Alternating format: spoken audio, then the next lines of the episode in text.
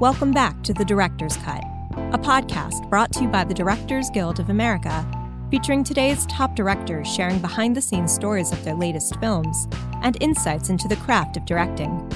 Please take a second to subscribe to our show wherever you get your podcasts.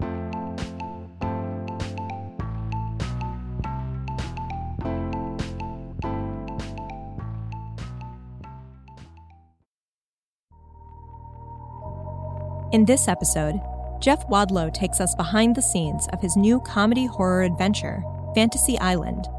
Set on the mythical tropical resort where dreams can come true, the film shifts into nightmare territory as the guests of the enigmatic Mr. Roarke must solve the island's mystery in order to escape with their lives.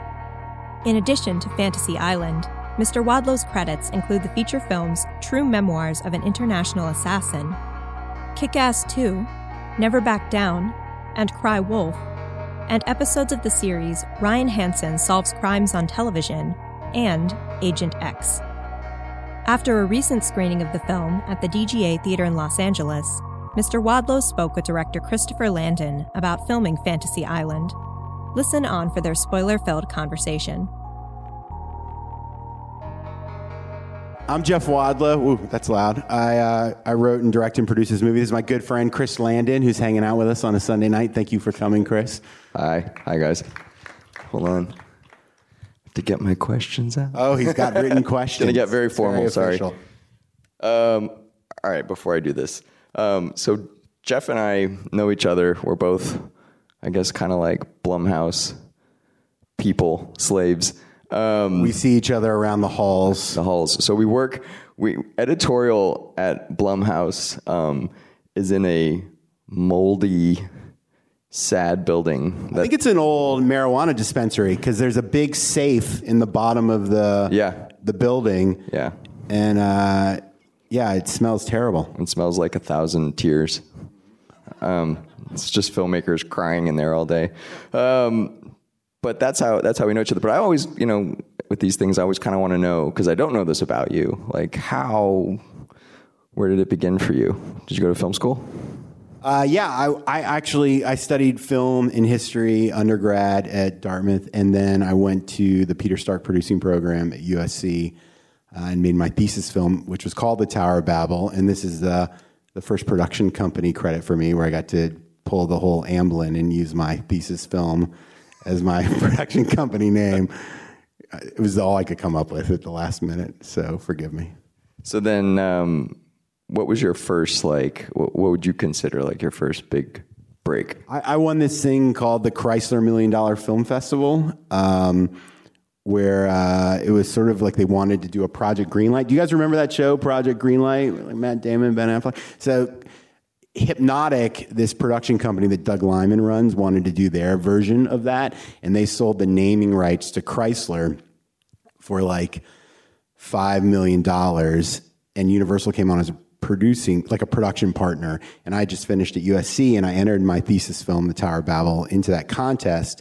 It was like a nine month survivor for directors, where we had to go to Cannes and make a short film featuring a Chrysler that we weren't allowed to move. It's very hard to make a movie about a car that can't move. Um, and then we had to live in a house together and pitch a feature. And then we had to go to Toronto and make a presentation. And then they kept whittling us down. And at the end of it, I won it. And I was supposed to get a million dollars to make a movie.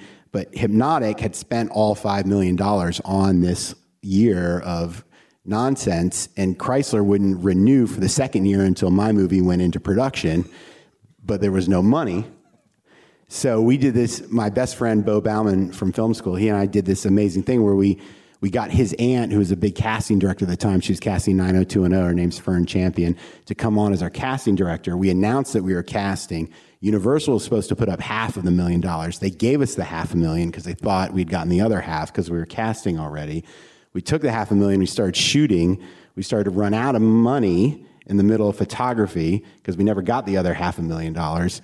Universal shut us down for a weekend, looked at the dailies, thought we were doing a good job, and said, okay, we'll give you the other half a million, but you don't get a penny more. And that was my first movie. So that was a gamble. You it was a huge gamble. gambled. It's called Cry Wolf, starring Lindy Booth, who's actually sitting in the audience back there, the redhead. Hi. Um, so that was my that was my first first big break. So this movie, this movie is really, really, really interesting because I mean, I think everybody knows it's based on a, on a beloved uh, TV show. Who here remembers? So can I interrupt for one second? No, no, no. Of, of of the eleven of you here, who remembers the TV show? nice. Really? Really? What did you do on it, sir? Yeah, of course. That's amazing. Uh, well, in our extensive market research, we realized that most of the movie-going audience has no idea. Has no idea what a TV show called Fantasy Island. That's amazing. so we fell between two stools a bit on that one, but uh, But I mean, how did it? Because the thing that I find so fascinating about this, and I don't really know if this has been done before, but where a the the genre shifted wildly. So you went, you went, you turned this into a a horror film. Well, the show was always pretty dark. Was it dark when you worked on it? Oh, it was light. it got into its love I always boat. remember it as being like pretty. It got a little light. Yeah, it got a little soft in the later years when it sort of was drafting off a love boat. But early on, it was darker, and they definitely had darker episodes. Like there was a couple episodes where Roddy McDowall played the devil, which is scary. Um, there was um, an episode that sort of seared in my mind as a woman went back to Salem during the witch trials, which was pretty intense. So there was there was there's definitely some darkness to it. And and it has in its in its DNA this premise of be careful what you wish for which I think is baked into almost every great horror movie ever made right? That you want something and you're punished for wanting it uh, until you learn your lesson. And that just seemed so obvious in in Fantasy Island. Um, but how did it all kind of? I mean, So ba- basically, I had this idea uh, for a TV show, and I was working on it with a different producer, one of Jason's best friends, Michael Seitzman. Do you know him? He's- a big TV producer. He did that show, uh, Code Black. Um, and I had this idea for a TV show. And it was before I knew they were making Doctor Sleep, and I wasn't even aware of the book. So I, I clearly had not done my homework. But I had this idea for a show that basically was about a hotel where you could go there and it was haunted and it would manifest your traumas from your past and you could relive them and try to do things differently. And this guy who was connected to the hotel was sort of like a grown up Danny Torrance meets Tony Robbins, and he would bring people there and that I was I was developing that show, and it was inspired by Fantasy Island. And Jason heard I was doing this with his one of his best friends, Michael Seitzman, and he got really uh, annoyed that I was working with another producer. As he does. Yep. And so Jason, being the master producer that he is, called up Sony and got the rights to Fantasy Island. And then called me up and said, Why would you do this TV show with Seitzman when you can just do the thing with me and I have the rights? And I was like, well, that sounds like a better idea. And so I, uh, I started working on Fantasy Island with Jason. you filmed in Fiji. We did. We shot the whole thing. in Beautiful. Fiji. Really is beautiful. That What is diff- that like, though? It's got, I feel like it's got to be a challenge. Super difficult, developing country. I think after I wrapped, you, we were exchanging emails, and you're like, "Why don't I write a movie that's set in I mean, I, Fiji?" I always end up writing. I've written movies where we're in like waste treatment centers, and like I literally write like where people shit, and it's terrible. Um, I've, I always need to like figure this out. But it was, but it, but you said this was really hard, right? It was very difficult because Fiji is beautiful and it's a wonderful place for two people to go on a romantic vacation. It is not a great place to take a hundred people and millions of dollars worth of equipment and try to shoot a movie uh, because it is, um, while incredibly beautiful and rugged, they just don't have any infrastructure to speak of. So a perfect example is we were based in the the most built up area of the city called Nandi, which is it's not built up at all. Um, in fact, that whole sequence where Maggie Q is running through the hallways, that was the only building I could find in all of Fiji that had interior hallways. Every other building had like open air hallways because why wouldn't you? You're in Fiji. Um, so it was very, very, very difficult to find locations other than beautiful beaches. Uh, and so for the house, I wanted the colonial architecture to evoke the house uh, in, in, that they used in the original show. But colonial architecture does not exist in Fiji. It's very much a Polynesian kind of tiki hut vibe. So the one building that kind of worked was actually in the middle of downtown Suva with cars everywhere, and I had this plan to hang green screens. I mean, it was going to be a nightmare. I was I had a plan to cobble it together, but it was not going to be easy. And the last minute, someone showed me a photo of that house that's in the film. And in full disclosure, the house that's in the movie, the top three levels are CG. So the only thing that's real is the first level, right? And someone showed me that first that house that's just one floor, but it has that colonial architecture, and I was like, oh, that that could work. And I went and I looked at it.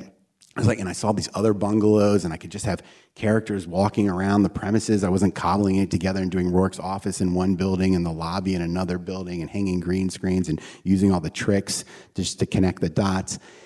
And so I got very excited about it. I had this idea, oh, this can be very cheap, you know, because we're shooting coverage, you'll see the first floor, which will be in the frame. And just for an occasional drone shot, I'll pop out and you'll see the full house. And that will be the only visual effects we need for the house. The rest will be practical. But the location itself was incredibly impractical because it was on the it was in a more remote part of Fiji. And I was talking to my line producer, and she's like, "We cannot shoot for two weeks at that house. First of all, there's no hotels. I don't know where we're going to put the crew.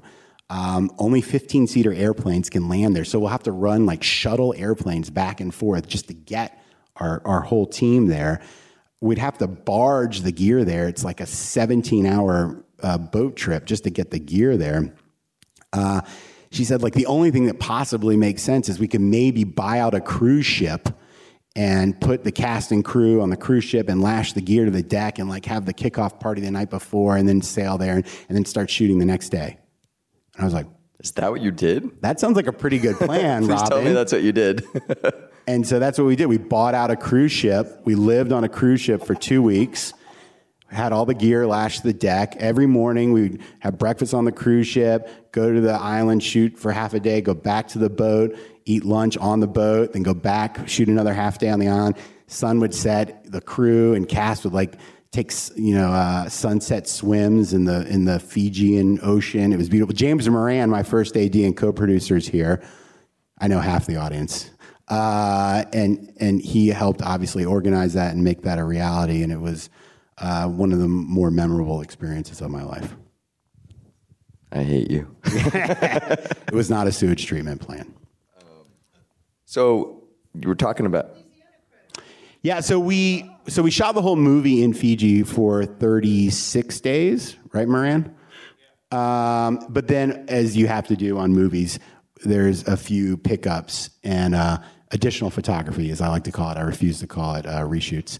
And uh, the the studio just wanted a couple more scares. So that, the whole thing with Sloane, the blonde actress, and her doppelganger, that was something that I came up with after the fact. So we went and shot that in Louisiana uh, about four or five months later. so the Thank you for the question. Blumhouse, you know, has their their their model um, and the way that they do things, and and it's always on a pretty restrictive budget. Um, Yeah, we made that movie for seven point two million dollars. it's impressive, very Thank impressive. you. That means a lot to me. But yeah, I mean, I think the big question is how, because clearly there's a lot. Well, first of all, so I'm lying. We didn't actually make it for 7.2. Fiji has a 47% rebate. So you push 7.2 million through a 47% rebate, and it makes a big difference. Um, and then also, I got to say, uh, the cast and crew is fantastic. You know, uh, we had this amazing crew. We got very lucky. It's, it's basically a Kiwi film. So the entire crew is from New Zealand. Um, and, and they had just finished shooting Mulan for Disney. And the keys for the crew were basically prepping Avatar 2, 3, 4, 5, 6, and 7. I don't know how many they're doing, but they're doing a lot of them. And while the keys were prepping, the rest of the crew came to Fiji and we just bumped everyone up. And so we had this really A level crew working on our F level budget movie, um, and which was and they were way better than we deserved, and they worked really hard. It was really actually quite heartwarming for me because you know we. You know, we didn't have trailers for the cast. We didn't have a single techno crane day on this movie. You know, it's my sixth feature film, and the first one where I didn't have a techno crane. But we, for example, we carried a fixed arm crane, And when we would have to set it up, the entire crew would set it up. It wasn't just the grips. It would be the camera department, the electricians, the art department. Everybody would help. It, it was a very, it was a totally different vibe. It wasn't that kind of like, well, this is my job and that's your job vibe that sometimes you run into over here. It was much more of a like we're all on the same team and we're going to help each other out. So that that really made the difference. And then the other thing that made the difference was the cast. The cast was really fantastic. I told them ahead of time. I was like, this is going to be unlike any movie you've ever made before. You're not going to have a trailer. You're not going to have a chair. We're going to sometimes hike an hour to like a cave to shoot a scene and and we're going to put a blanket down on the ground and we're going to say just hang out here for the next 30 minutes until we're ready for you. Bring your own hiking shoes. We're not going to give you hiking shoes. Um, and they were they were amazing. They were all down for it. I think they they had great attitudes. They were excited about the material. And uh, really, and I would be lying if I didn't say that that Fiji was the the thing that pushed it over top. Because at the end of the day, I could say to them, "Look, we're shooting in Fiji. You're never going to be working more than half the schedule. Bring your family. You'll you'll have a great time."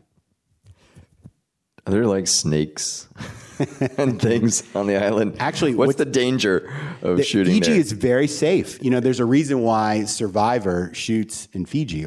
Uh, they've been shooting in Fiji, I think, for the last few years. Um, more than that, they shoot every season in Fiji now. There's nothing in Fiji that can kill you on land. Yeah, so no snakes. No Just spiders. catering. Yeah, just, just kidding. Okay. Um, all right, let me see here. The uh, okay, so one rumor that this was rated R at one point. It was, in fact, And that was that an intended? You were going for R? Yeah, no, I said to Jason, I said, if we do this, it's got to be rated R. Because have you guys heard the story of how the show was created? Anyone know that story? So basically, Aaron Spelling was in the office of the president of, of ABC at the time in the mid 70s, and TV movies were big business back then. And he pitched 10 made for TV movie ideas, and the president of ABC passed on all of them. And Aaron Spelling got very frustrated and said to the president of ABC, "What's it going to take? A movie about an island where you can go and have sex with anyone you want?"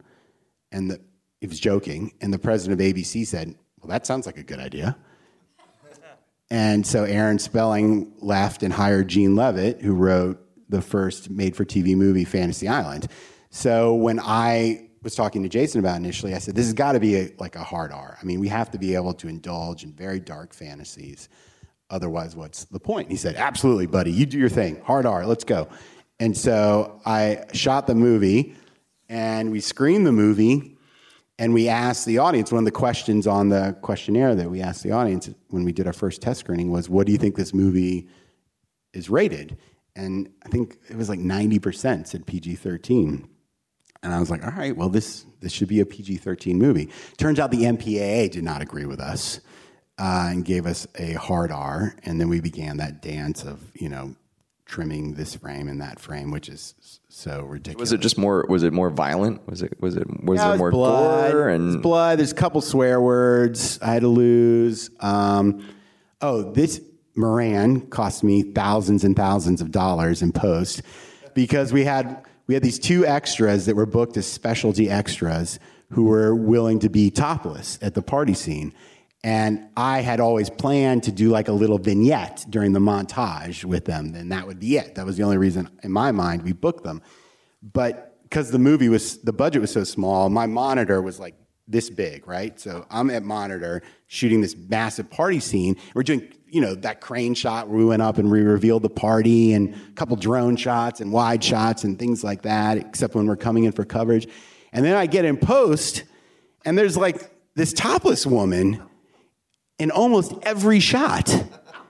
And I had no idea when I was looking at my monitor. But when you put it up on this screen, it's like, oh yeah, she is in every shot. Like it was wait, some, did you- It was some great AD work. The way you guys got her into every shot. So we had to CG a bikini top on this woman to get our PG thirteen. Thousands and thousands of dollars. Yes. Yeah. Yeah.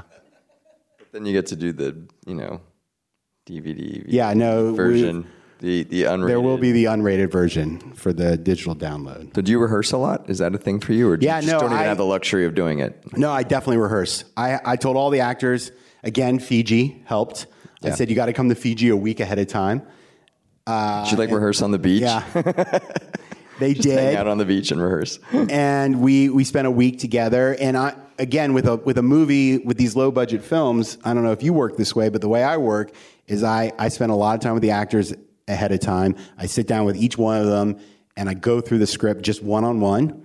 Where I read all the other parts and they read their parts, and then I start working in pairs, and then I start work bringing everyone together, and we have at least one or two days where we do the whole movie front to back together, and I make everyone sit there and we do it like a little play in a rehearsal space. And I say to all the actors, I go, any problems with lines, any questions, any issues, I want to hear it. I will rewrite lines. I will do anything you want right now. We'll talk about anything. Everything's on the table. But then when this week is done and we start to shoot, we're shooting this script.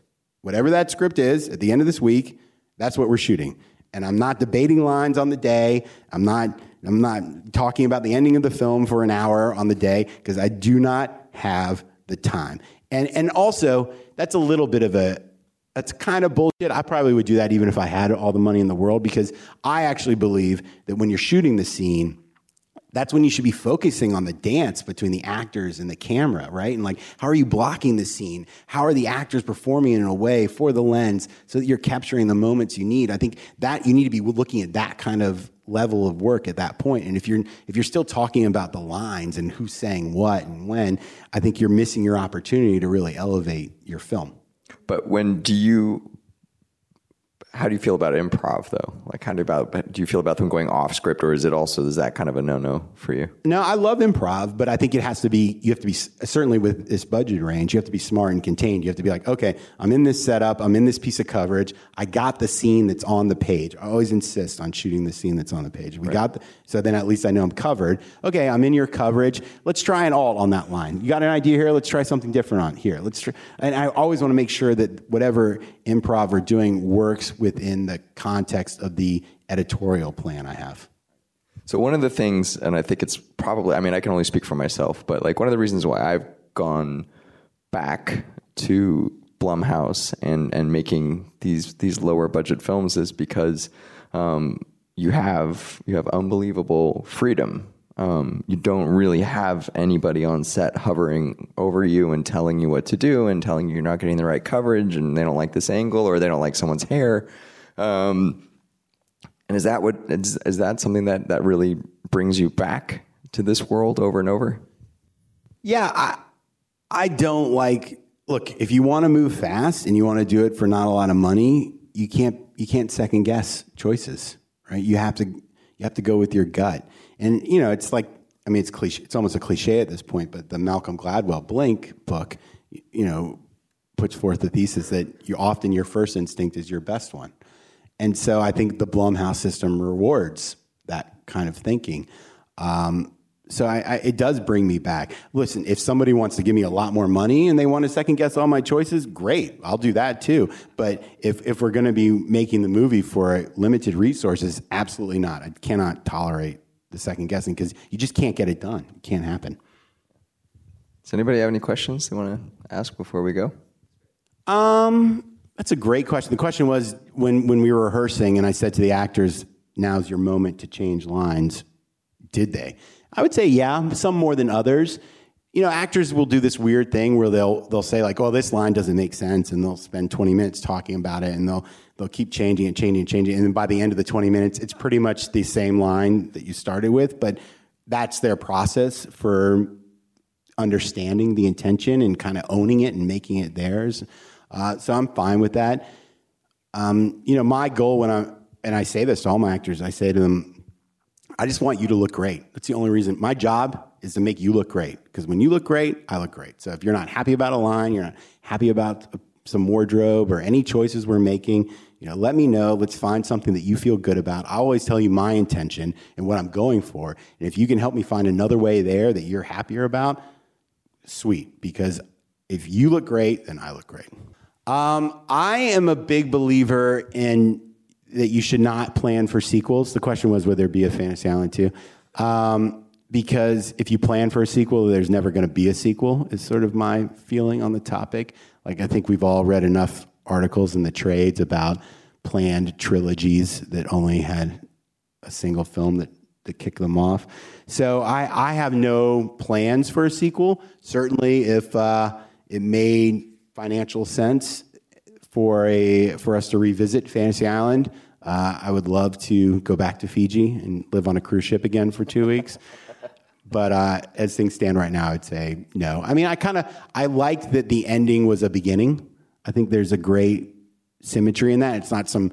I, I've been called out in a few more than a few reviews for just trying to set up a sequel, but that was not the intention. Like I love the idea that an, that an ending can be a beginning because I do think it's an optimistic way to think about endings. Probably both. The question was, uh, does does low budget filmmaking make you better, or is it just a pain in the ass? Well, I actually want to know what you. I'll answer it, but I want to hear your your take too. Definitely both, but more. I, th- I think it does force you into a more creative place. You have to be so nimble um, and creative, you know, to solve problems. Because normally on a big on a bigger budget film, it's really funny. I was the, this last movie that I just shot, um, which was for Universal. Um, we were also a low budget film, and they were sort of simultaneously um, making or finishing Cats, and and I kept begging for money, like five dollars. Like I was like with a little tin can, like begging for money, and they just kept saying no way. Um, but I knew the millions of dollars that they were throwing at this other movie. Groin removal. But and I think ultimately that that can be a problem. I think that can actually hurt a film um, because there is no bottom, you know, um, and so they can just keep throwing money at the problem, but they're not actually digging in and fixing it um, in a meaningful way. And I don't mean to use that as an example, that other film, because I, I far be it for me to judge, but um, but I'm just saying like on these types of movies, like yeah, you have to just you've got to figure out you've got to figure your own way out of your own problems. So Yeah, and I, I teach a short film workshop in my hometown. I've been doing it for about 15 years, and I go back and I take high school teams and college teams and community filmmakers, and I take them through making a short film in 72 hours, where they have to pitch me, they have to write, I help them rewrite. I help them come up with shot list, a production plan. They shoot it. I go to each set. I direct a scene with them. Then we edit them together. We screen them on Saturday night and have a big party. And it's a really trying experience for all of them to make a short film like that in 72 hours. And I always say to them, look, when you're in a box, the only way out is up. And, and I do feel that's the case often with, with the films that we make for Blumhouse. Um, you know, I didn't properly introduce Chris Landon. He, he made Happy Death Day and Happy Death Day 2U uh, and a bunch of great, fantastic genre films, some with Blumhouse, some without. Uh, so he knows better than I do uh, the, this fact. But the other thing I, I was going to say about making movies uh, in this budget range, in addition to being nimble, I've found you have to also have to be insanely stubborn, right? When you when you have the luxury of time and money, you can be like, yeah, let's try it that way. Let's try it this way. Sure, why not? Uh, but when you when you don't have the time or the money you and people are like what about this? What about this? You have to you just have to like block them out and you have to say no we are doing it this way. We don't have the time. We don't have the the resources to try this three different ways. This is the way we're doing it. And i, I hear everyone but i don't have the time. So we got to just do it this one way. Trust me please let's go. All right, thanks guys. Thank you, everybody, for hanging out. I really appreciate it. Hope you enjoyed the film. Thanks for listening to another DGA Q&A. Don't forget, you can find past episodes of The Director's Cut wherever you listen to podcasts. Also, be sure to subscribe, rate, and review. We'd love to hear your feedback, and you can help fellow film buffs find the show. Thanks again for listening, and have a great week. This podcast is produced by the Directors Guild of America. Music is by Dan Wally.